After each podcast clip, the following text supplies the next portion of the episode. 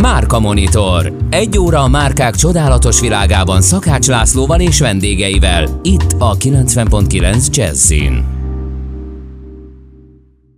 Ez a 90.9 Jazzy Rádió és benne a Márka Monitor. Mai vendégem Bánhegyi Zsófia, a Szerencsejáték ZRT marketing és kommunikációs igazgatója. Szia Zsófia, örülök, hogy eljöttél. Szia Laci, szeretettel köszöntöm a hallgatókat.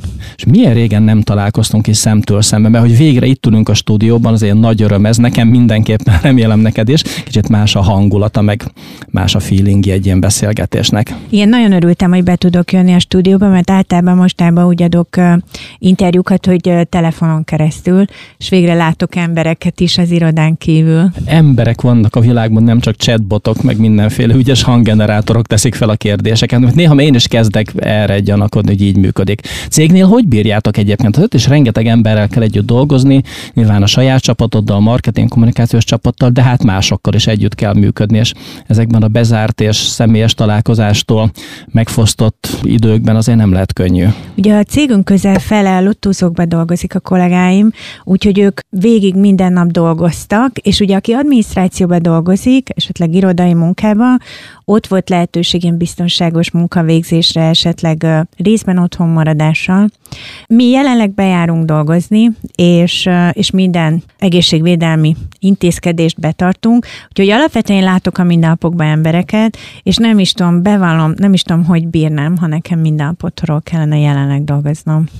Ezért egy munkahelyen szokott lenni fluktuáció, emberek elmennek, mások belépnek. Hogy lehet így belépni egyáltalán? Belépett új ember azóta, hogy nem találkoztak személyesen? Vagy ritkán? A 2020-as évben mi tovább növekedtünk, tehát hogy nálunk növekedett az állomány, és, és nagyon nehéz a belépés. Van egy ilyen beléptetési folyamat, csúnya szó, angol szóval onboarding folyamat, amelynek személyes találkozás is a része, egy személyes bemutató, egynapos bemutatása a cégnek. Ezek mind elmaradnak, úgyhogy úgy érzem, aki most érkezik hozzánk, sokkal nehezebb helyzetben van, és sokkal jobban kell rá odafigyelnünk, hogy ő, ő rögtön otthon érezze magát, a fedélzeten érezze magát, és minden információt megszerezze. Nekem volt olyan kollégám, aki COVID első hullámában érkezett, amikor alapvetően a kollégáim le, többsége otthonról dolgozott, és ő, ő egy kontrollingos fiú, ő az első pillanatok kezdve otthon volt, és én két hónapig nem láttam. Tehát az interjút követően, miután felvettük, én nem találkoztam vele, és hihetetlen, hogy helytált ő, úgyhogy ez nagyon sokra becsültem utána például a kiértékelésnél, de nem volt neki se könnyű. Sok munkahelyen megfordultál, és sok komoly pozícióban, szerintem ilyen tapasztalatra azért nem volt alkalmad sort keríteni? Szerintem senkinek. Egyetlen cégnek, egyetlen vezetőnek sem.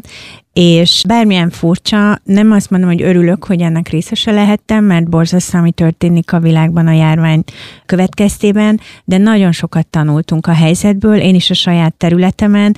El tudom mondani, pont tegnap volt egy ilyen vezetői fórumunk, ahol Alapvetően megállapítottuk, hogy 2020-ban dolgoztam talán a legtöbbet a vezetőtársaimmal. Nem voltak ritkák a 12-14 órás munkanapok, ugyanis egy teljes gépezetet kellett új irányba helyeznünk és új működést bevezetnünk, erről majd nyilván később beszélünk is, és egy teljesen más megközelítést igényelt, viszont sokkal agilisabban dolgoztunk, sokkal rugalmasabban, és egyszerűen meg felgyorsult a, a cselekvési időnk és a döntési pillanataink. Sokféle cégnél dolgoztál részben a versenyszférában, Nestlé, KLM, Magyar Telekom, illetve állami cégeknél, sőt minisztériumban is. Melyik van közelebb hozzád, vagy melyiket szereted jobban, ha van így értelme a kérdésnek? Mindegyiknek megvan maga előnye, különösen, hogyha most a szerencsejáték területet nézzük, ahol egy állami váltnál dolgozom. Nagyon sokat lehetett hogy a legnagyobb multinacionális cégeknél volt szerencsém dolgozni, például egy KLM közép-kelet-európai központjában 12 országgal dolgozhattam, vagy a Magyar Telkom csoport szintű kommunikációját vihettem, illetve hát a Nestlé is az egyik legnagyobb élelmiszeripari vállalat, itt, itt még az egyetem alatt kezdtem el dolgozni. Nagyon jó iskola egy multinacionális cég, rengeteg jó példát lehet a nemzetközi hálózatból megtanulni, és a, és a legújabb praktikákat, tehát igazából a legjobb iskola talán egy marketingesnek is, mint aminek én hívom magam. Ugyanakkor a, a központi közigazgatásban, ahol volt alkalmam dolgozni, ez egy teljesen más szemléletet, ott inkább kommunikáció fókuszú, tehát hogy ott például a PR kommunikációs területen tudtam nagyon sokat tanulni, és sokkal nyitottabbá válik az ember a, a jogszabályok, a szélesebb szabályozási környezet, a szélesebb szakpolitikai és a gazdasági környezet figyelésére, követésére és beépítésére a mindennapi munkájában. Zsófi, az adatlapodon én hat diplomát számoltam meg rá, és lehet, hogy a kisebbeket be se írta, csak a fontosabbakat. Ér közgazdász, jogász, MBA végzettség, és nem sorok föl mindent. Elég sok mindent kipróbáltál, meg hát a gyakorlatban is. Egy utolsó kérdés van, egy rövid választ várok rá, vagy skippelheted, ha nem akarod. Nagyon nagy cégeknél voltál marketing igazgató, kommunikációs igazgató, első ember nem voltál, még pedig ezzel a végzettséggel, meg tapasztalattal érik a helyzet. De nagyon kedves, hogy ilyenket megelőlegezel nekem. Biztos vagyok benne, hogy van még fejlődési lehetőség a pályám során, de úgy érzem, hogy nagyon szerencsés helyzetben voltam, hogy mindig valahogy előrébb tudtam lépni szakmailag a, a pályafutásom során. Úgy érzem például a jelenlegi munkahelyemen is ebben a pozícióban, az egyik legnagyobb cégnél dolgozhatok ebben a, ezen a területen. Ez, ez az eddigi pályafutásom csúcsa. Zsófi, remek végszó, én ezt most emésztem magamban, aztán ha változik a helyzet, majd arról is beszélgetünk, most megállunk, zenét hallgatunk, és innen folytatjuk. Márka Monitor. Mindenkinek, aki márkákkal, márkákból él. Ez a 90.9 Jazzy Rádió és benne a Márka Monitor. Mai vendégem Bánhegyi Zsófia, a Szerencsejáték ZRT marketing és kommunikációs igazgatója. Zsófi, azt már tisztáztuk, hogy szereted a munkádat és a pályát csúcsa, nyilván ennek oka is van. Akkor nézzünk rá a cégre. Az, hogy szerencsejáték az Magyarországon a történelmi régmúltban 40-50-60 évvel ezelőtt gyakorlatilag egy ötös lottót jelentett és semmi mást. Gondolom még mindig az ötös lottó a leginkább aranytojást tojótyúk a cég cégnél, de rengeteg egyéb is megjelent. Megnéztem a honlapot, ugye hatos lottó, skandináv, puttó, különféle sorsjegyek, tipmix, sportfogadásjág és a többi. Van még hely az innováció számára ennyi termék mellett? Sokan azonosítják a szerencsejáték ZRT portfólióját az ötös lottóval, ugye 63 éve van velünk ez az emblematikus játék. Magyarországon egyébként szinte e, maximális az ismertsége, 98%-a ismeri a lakosságnak. És ez Annyira egy... kíváncsi lennék arra a két százalékra, aki nem hallott róla. Igen, ne, nem tudom, hány évig mérték lett a négy éven alul. De ha megtaláljátok őket, mutassátok meg nekem, és ez egy magánemberként is tudna érdekelni. És a leg, egyik legkedveltebb termék is, hanem a legjobban szeretett. Nekünk a DNS-ünk az ötös lottó, de, de sokan nem tudják, hogy ma már a bevételeink több mint felét a sportfogadás adja, és ez egyre dinamikusabban növekvő szegmens, hogyha e, így számok nyelvén szeretném kifejezni, ez egy közel 300 milliárdos piac már jelenleg évente.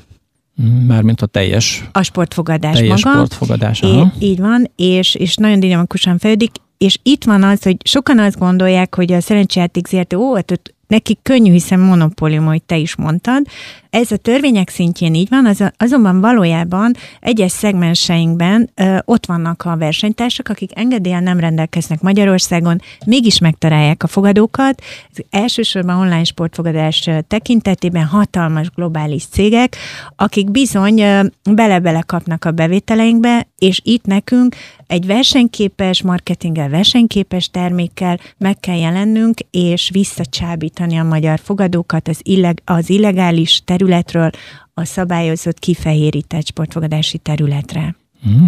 Sportra még majd visszatérünk, akkor beszéljünk egy kicsit a meglévő portfólió egyéb részeire. Marketingesként mire kell koncentrálnod? Ugye fogyasztás ösztönzés minden áron, vagy vannak más szempontok? A legfontosabb, amit behoznék a felelősség. Ez a monopóliumunk alapja is. Nyilván egy állami szerencsejáték szervezőtől joggal várja el a jogszabályalkotó és az egész társadalom is, hogy nem elsősorban profit orientált célok vezérlik, ezeket nagyon jelentős mértékben felülírhatják a felelős játékszervezési célok, és ugyanez jellemző a marketingünkre is. Tehát mi nagyon óvatosan, nagyon szigorú reklámetikai kódex alapján működünk, és semmiképpen sem túlköltésre, semmiképpen sem szenvedélybetegségre szeretnénk a játékosainkat mozdítani, vagy e felé, Tehát mi a marketing területén is felelős marketing elveket követünk. Ez azt jelenti, hogy semmiképpen sem túlköltésre buzdítjuk a játékosainkat, védjük a sérülékeny csoportokat, szigorúan védjük a kiskorúakat, és azt mondom, hogy mi a legjellemzőbb irányelvünk, akkor mindenképp ezt nevezném meg. Ugyanakkor a legmodernebb marketing eszközökkel kell érnünk, hiszen a háztartások háromnegyede játszik velünk, és ez nem igaz, hogy csak az idősebb korosztály, a sorsjegyeket kifejezetten a fiatalok és a nők veszik, a sportfogadás pedig a fiatal férfiak 85%-ban. Gondolkodtam a műsor előtt, hogy vajon a pandémia milyen hatással lehetett a szerencsejáték ZRT piacára, a termékeiteknek a piacára, hogy legalábbis két irányt el tudok képzelni. Az egyik, hogy az embereknek kevesebb a pénzük, és akkor nem költenek annyit más dolgokra se, meg mondjuk lottóra, meg kenóra, meg a többire se. Másik meg, hogy otthon ülnek, unatkoznak, és abban reménykednek, hogy rájuk mosolyog a szerencs, akkor még többet költenek. Mi történt a valóságban? Többet vagy kevesebbet költöttek? Március második hetében megérkezett a járvány, és a szerencsejáték forgalom drámaian bezuhant. A sportfogadás egyik pillanatra a másikra 90%-kal zuhant be. Az első heteket sokban teltek számunkra is. Hiszen nem nagyon voltak sportesemények. Hiszen a nemzetközi sportesemények leálltak, illetőleg a, a játékosaink nem jártak lottózókba, így például sorsjegyet is kevesebbet vettek. Nagyon sok intézkedést hoztunk, erről majd tudunk beszélni, elfordultunk a, az online termékek felé, és alapvetően azt láttuk, hogy a nyárra visszaépültek a bevételeink, és az őszre pedig megnövekedtek, és meg, megelőzték már a járvány előtti időszakot, és pontosan mi is abból indulunk ki, amiből te, hogy az emberek többet vannak otthon, lecsökkennek a szórakozási lehetőségek és más impulzusok, és, és akár jobban fordulnak a termékeink felé, illetőleg olyan akciókat indítottunk, hogy ahogy mondtam, az illegális fogadási szájtokról, sportfogadási szájtokról egyre többen jönnek vissza hozzánk, úgyhogy a bevételeink ezért is növekednek éljen a piac tisztulása, akkor most megállunk, hallgatunk valami nagyon-nagyon jó zenét, és akkor innen folytatjuk. Márka Monitor. Márkák egy fenntartható, élhető világért. Ez a 90.9 Zsezi Rádió és benne a Márka Monitor. Mai vendégem Bánhegyi Zsófia, a Szerencsejáték ZRT marketing és kommunikációs igazgatója. Az előbb már nagyon röviden érintettünk egy témát, ugye a szerencsejáték kapcsán szinte automatikusan fölmerül egy másik fogalom, a függőség, meg mindenféle árnyoldala ennek a dolognak hogy egy személyes példát is elmondjak, pár évvel ezelőtt, mikor Amerikában jártam utoljára, vendéglátóimmal elmentünk Atlantic City-be kicsit kaszinózni. Gyors egymás utánban kettő darab 25 centest veszítettem a félkarú rablón, és azt mondtam, hogy ez az a pont, ahol meg kell állni. Eddig és ne tovább. Spárta jellem vagyok, én abba hagytam. Mindenki abba tudja hagyni így a második 25 centes után? Magyarországon az európai átlag alatt van a szerencsejáték függők száma. Az Európai Lottó Szövetség tagjaként a szerencsejáték ZRT-n kiemelt felelős játékszervező tanúsítványán rendelkezik. Ez azt jelenti, hogy két évente megmérjük a piacot, és folyamatosan figyelmel kísérjük a függők alakulását. Ez az elmúlt években nem növekedett, és különböző programokat és eszközrendszert vezetünk be annak érdekében, hogy megelőzzük, tehát prevencióra helyezzük a hangsúlyt, illetőleg a függőséget kezeljük. Itt külső partnerekkel működünk együtt, például az ELTE Pro Pszichológia Alapítványának a segélytelefonját mi üzemeltetjük, vagy a Magyar Ökonomikus Segélyszolgált információs pontjait mi finanszírozzuk. Tehát egy összetett programrendszert igyekszünk felállítani mindenki számára, akit érdekel. És itt nagyon fontos, hogy mindenki akkor tud változtatni, hogyha meg tudjuk a, arról győzni, és növelni tudjuk a játékos tudatosságát, hogy tudatosan játszon, és a játék maradjon játék. És úgy tudom, van egy együttműködésetek az önszabályozó reklámtestülettel ezzel kapcsolatban, egy etikai kódex, illetve hát minden kódex annyit ér, amennyit betartanak belőle. Egy különleges együttműködésre léptünk tavaly, elsőként Magyarországon. Nem csak azt vállaljuk, hogy betartjuk a, az önszabályozó reklámtestület etikai kódexét, nálunk ennél egy sokkal szigorúbb reklámetikai kódex van a Szerencsejáték zrt belül, és mi azt vállaltuk, hogy minden egyes marketing aktivitásunknál vállaljuk, hogy ők auditálják az aktivitást, és visszajelznek nekünk ezzel kapcsolatban, hogy a saját szigorú etikai kódexünket betartjuk-e. Ez azt jelenti, hogy egy külső auditor vizsgálja azt, hogy betartjuk-e a saját szabályainkat. Ez egy egyedülálló együttműködés ma Magyarországon. Honnan jött az ötlet egyébként? Gondolom vizsgáljátok a külföldi piacokat, külföldi hasonló profilú cégeket. Működik valami ehhez hasonló, amiből lehetett inspirálni, vagy teljesen annyira vadonatúj, hogy tőlünk veszik át a licenszet? Az ÖRT-től jött ez az együttműködési javaslat, és mi nyitottak voltunk, hogy elsőnként tegyük meg ezt a lépést, és esetleg más váltok is követik ezt ma Magyarországon. Egyébként nemrég adtam elő egy Európai Lottószövetség konferencián online 40 tagországnak, akiknek bemutattuk például ezt a példát is, ugyanis mindannyian mintaként tekintenek a Magyar Nemzeti Lottotársaság felső játékszervezési programjaira. Mit tudtok csinálni azzal, akin mégis elhatalmasodik a szenvedély? Tehát konkrétan nektek van ezzel dolgotok, vagy egyszerűen elég, ha a kommunikációtok visszafogott, vagy nem tudom, a saját elvéteket betartjátok? Tehát mondjuk Kovács úr a héten már harmadszor megy be a lottózóba, és a kisasszony felismeri, akkor rászól, hogy Kovács úr már harmadszor van itt, és ezt nem kellene? A saját kollégáink felé egy nagyon szigorú és részletes felős játékszervezési tananyagunk van, amelyből nekik vizsgázniuk kell évente, és pontosan a mindennapokban is, igen, ilyen felelősen járnak el a fogadók felé. Ugyanakkor nekünk csak 280 saját lottózunk van, a többit viszont eladók több ezer KKV partnerünk, vagy egy posta, lapker biztosítja, számukra is biztosítunk ilyen prevenciós anyagokat fogékonyak rá, hiszen azért ott is a bevétel növelés merül fel. Ezzel kicsit vitatkoznék. Folyamatosan mérjük a játékosainknál, hogy miért ennyire szeretett a vállalatunk, nagyon kedvelt, nagyon magas a bizalmindexünk a, a játékosainknál, és a két legfontosabb hívószó számukra az, hogy felelősen közelítjük meg őket, védjük őket, és megbízhatóak vagyunk. Úgyhogy én azt mondanám minden vállalatnak, hogy a felelős marketing, a felelős megközelítés hosszú távon üzleti értéket teremt, és akár egy, egy bevétel növekedést is. Én meg tudtam állni két 25 centes után, nagyon örülök, hogy sokan mások osztják az én pozitív hozzáállásomat. Igen, lottózunk, meg fogadjunk, de csak óvatosan. Jó, most megállunk, megpihenünk, és akkor innen folytatjuk. Ez a 90.9 Jazzy Rádió, és benne a Márka Monitor. Mai vendégem Bánhegye Zsófia, a Szerencsejáték ZRT marketing és kommunikációs igazgatója. Zsófia, az előbb már mondtál valamit, amivel nagyon megleptél. Sok ilyet mondtál, de egyel kifejezetten. Ez pedig a sportfogadásnak a részaránya az összes bevételetek, tevékenységetekből. Csillagászati számokat mondtál, úgyhogy tavaly nem is volt igazán sportos év. Az idén, ha Isten élt, tehát azért ez másképpen lesz. Hogy készültek a 2020-as olimpiát 2021-ben vagy 22-ben rendezik? Nagyon érdekes, hogy a mi bevételénkre sokkal jobban hat majd a, az Európai Futballbajnokság, ugyanis a futball több mint 60%-át hozza a sportfogadási bevételeinknek, és ez teljesen egyezik a globális trendekkel. Hiszen a legnépszerűbb sport, a legtöbben nézik, a legtöbben követik, a legtöbben vásárolják, nem tudom, a Messi ezt 100 euróért a Barcelona shopban, és a többi. Ez így van, és megfigyelhető még most a magyar válogatott sikeres szereplésének, és jelentős hatása van a bevételeinkre egyre többen fogadnak ilyenkor a magyar válogatott meccseire, de felhajtó ereje van a, az NB1-re is, illetőleg a, az összes futballbevételre, hiszen ilyenkor másra is fogadnak a fogadóink. Úgyhogy mi nagyon örültünk, hogy kijutott a válogatott, ezért is, nyilván. Már, már ezért is, már igen, ezért meg úgy egyáltalán, igen. Drukkolunk nekik, és igazából mi elsősorban az Európai Futballbajnokságra fogunk most koncentrálni, marketingben is. Egyébként, hogy mondta, hogy a sportfogadási bevételek 60% a futball.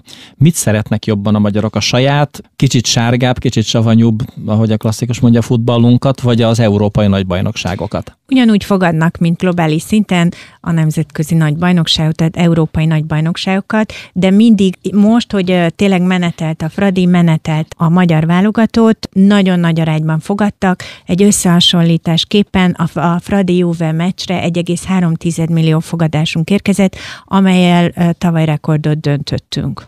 Gondolom vannak hosszú távú terveitek ezzel kapcsolatban, hogy legalábbis kutatjátok a piacot. Egyelőre zárt kapos mérkőzések folynak mindenütt, ahol folynak egyáltalán. Azért hosszú távon az, hogy a stadionban ott üljön 50-60-80 ezer ember, az azt gondolom befolyásolja a futball iránt érdeklődést, meg talán a sportfogadást. És meddig tarthat vajon a lezárás? Tudom, ehhez jósnak kellene lenni, de mondjuk a prognózis adokban mi szerepel, illetve hogy a sportfogadási kedv vajon fennmarad-e akkor is, hogyha továbbra is halljuk a labda pattogását a teljesen üres stadionban. Mindenképp jó, ha stadionokban ott ülnek a, a fogadók, hiszen és élőbe is tudnak, és a pattog a labda, élőbe is tudnak fogadni a helyszínen, szóval nagyon sokan most már streamen nézik, akár a mi felületünkön, online sportvedási felületünkön, és nem helyszínen, vagy nem a tévében nézik a meccseket, és még egy fontos trendre felhívnám a figyelmet, hogy most mi az élő sportokról beszélünk, de egyre népszerűbb az e-sportfogadás, amit mi tavaly vezettünk be augusztusban a pandémia hatásainak ellensúlyozására, és jelenleg a hetedik legnépszerű sportág az 50-ből, amit kínálunk. Közép-hosszú távon 10%-os árbevétel arányt prognosztizálunk csak az e-sportnak. Gondolom az e-sport előretörésében komoly szerepet játszott az is, hogy az emberek sokkal, de sokkal többet ülnek otthon és néznek egy kisebb-nagyobb monitort, mint korábban. Így van, illetőleg a pandémia alatt, hogy leálltak a nemzetközi bajnokságok, nagyon sokan fordultak az e-sportfogadás felé, és mi is azt látjuk, hogy amikor újraindultak például a futball, futball, futball mérkőzésekre, de ugyanúgy FIFA mérkőzésekre is fogadtak, a e-sport FIFA mérkőzésekre, úgyhogy nagyon sok a úgynevezett vegyes fogadás, hogy élő és e-sportra fogadnak, de nekünk egy új célcsoportot sikerült megszólítanunk, az e-sport iránt érdeklődőket, az úgynevezett gémereket, akik esetleg nem voltak eddig ott a sportfogadásban, fogadtak máshogy a játékokban, de most itt velünk vannak, és egyre többen kapcsolódnak be hozzánk. Még egy rövid kérdés, meg egy rövid válaszra van idő. Ugye, ha sportfogadás, akkor sajnos felmerül időnként a bunda kérdése, és nem is kell a hazai sportot kárhoztatnunk, hát még az olasz bajnokság, vagy a Juventus, meg a Milán hányszor keveredett ilyen bulikba, meg kaptak pontlevonást, meg zuhantak a másodosztályba. Mekkora probléma a sportfogadással kapcsolatban a bunda esélye vagy veszélye, és mit tudtok tenni ez ügyben? Nem vagytok nyomozóhatóság. Itt egy nemzetközi GLMS nevű rendszer működik, amelynek mi is tagja vagyunk, a FIFA-val, UEFA-val, nagy nemzetközi szövetségekkel együttműködik, és folyamatosan figyeli és monitorozza a normálistól eltérő fogadási tevékenységet, vagy big data alapon figyeli már a számokat, és kizárólag csak az kerülhet be a kínálatunkba, amely megfelel ennek, és ellenőrzött módon, ez a nemzetközi standard módon tisztának bizonyul a, a mérkőzés, illetőleg mi folyamatosan kapcsolatban vagyunk az összes úgynevezett OC központtal, ugye akik a nyereményszorzót kalkulálják a világon, ez Magyarországon nálunk is van, 30 OC mesterünk van, és folyamatosan egyeztetnek velük, és alapvetően biztosítottnak látjuk a játék tisztaságát. A felmérések alapján a játékosaink is egyértelműen bíznak a fogadási kínálatunkban. Reméljük így is marad. Most megállunk, hallgatunk valami nagyon-nagyon jó zenét, és akkor innen folytatjuk. Márka Monitor. Egy óra a márkák csodálatos világában Szakács Lászlóval és vendégeivel. Minden szerdán itt a 90.9 Jazzin. Ez a 90.9 Jazzy Rádió és benne a Márka Monitor. Mai vendégem Bánhegy Zsófia, a Szerencsejáték ZRT marketing és kommunikációs igazgatója. Zsófia, egy egészen picit lépjünk el a szerencsejátéktól, meg a szerencsejáték ZRT-től. De nagyon sok társadalmi, szakmai társadalmi funkciót válasz, hogy a PR szövetség alelnöke vagy a marketing szövetség elnökségi tagja, mindenütt ott vagy konferenciákon, sok mindenben hallatod a hangodat. Hát egyrészt a kézenfekvő kérdés, hogy hogyan szakítasz erre idő, időt, és ami még izgalmasabb, a motivációd. Miért, miért csinálod, és nem szemrehányóan, de a szemedben nézek. Szerintem Magyarországon mind marketingben, mind PR-ben egy, egy nagyon jó közösség alakult ki a szakmában. Kifejezetten élvezem ezeket a testületeket, ahogy együtt dolgozunk, a szakmát próbáljuk előre vinni, nagyon sok embert megismerhetek, és felértékelődött ennek a szerepe a COVID alatt, amikor nem voltak konferenciák, nem voltak találkozási pontok, mi mégis így online tudtunk találkozni hónapról hónapra, és amikor mindennél fontosabb volt, hogy a szakma összetartson, hallassa a hangját, megossza egymással a problémáit és megoldásokat keressen, akkor 2020-ban például ez a két szövetség szerintem ezt megtette. Én nagyon sokat merítettem szakmailag és motivációban is ebből a munkából tavaly. Ugye mindkét szövetség adott ki ajánlásokat különféle kérdésekre, többek között arra, hogy hogyan dolgozunk, hogyan kommunikáljunk, meg arra is, hogy mit ne csináljunk ezekben az időkben. Nyilván részt vettél mindegyiknek a kidolgozásában.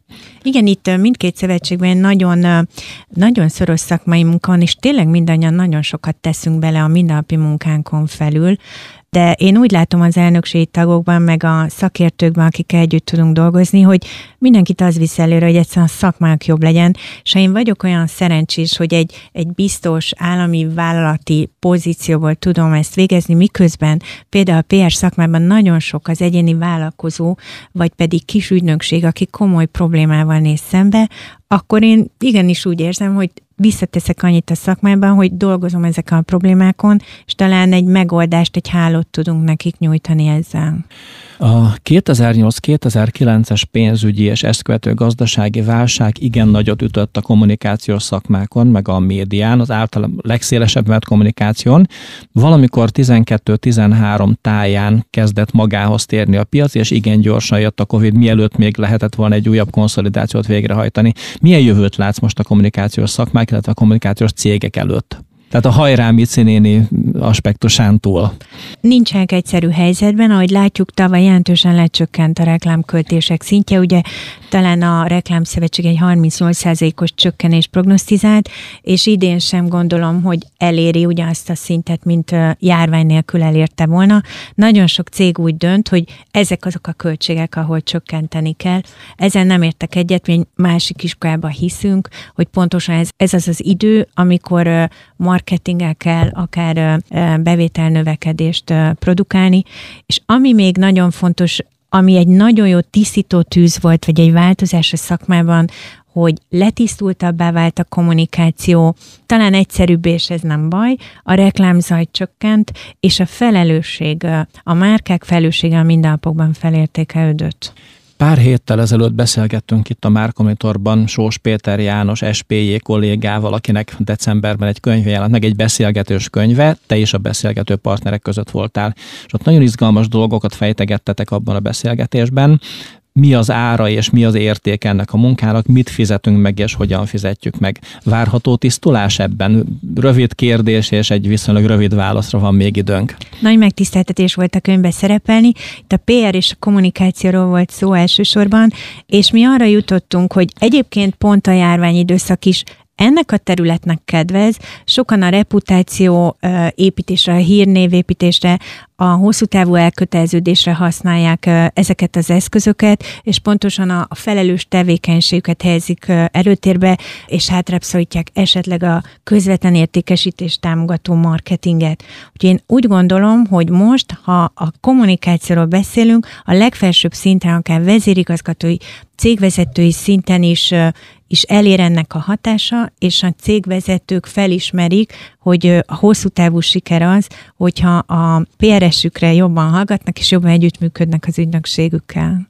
Zsófi, nehéz időket élünk, de azért hoztál jó híreket is, akkor annak szellemében vegyünk most búcsút, hogy a kommunikáció fontos, és érdemes több figyelmet fordítani rá, netán több pénzt, és ez jó a kommunikációs ügynökségeknek, a kommunikációs szakembereknek, meg azoknak a cégeknek, amelyek ebből profitálni tudnak. Zsófi, akkor ez legyen már a végszó, nagyon örülök, hogy velünk voltál, gyere máskor is. Én is köszönöm a meghívást. Mára ez volt a Márka Monitor a 90.9 Jazzy Rádióban, de a jövő szerdán este 7 órakor ismét jelentkezünk. Én már befejeztem, elmegyek, kérem önök ne menjenek sehova, a Jazzy Rádió programja remek zenékkel, remek műsorokkal folytatódik. Ha a műsor egy részét esetleg elmulasztotta volna, vissza tudja hallgatni teljes terjedelmében a jazzy.hu oldalon, illetve egy rövidebb vágott podcast formában a márkomonitor.hu weboldalon. Köszönöm a figyelmüket, jó estét, jó éjszakát!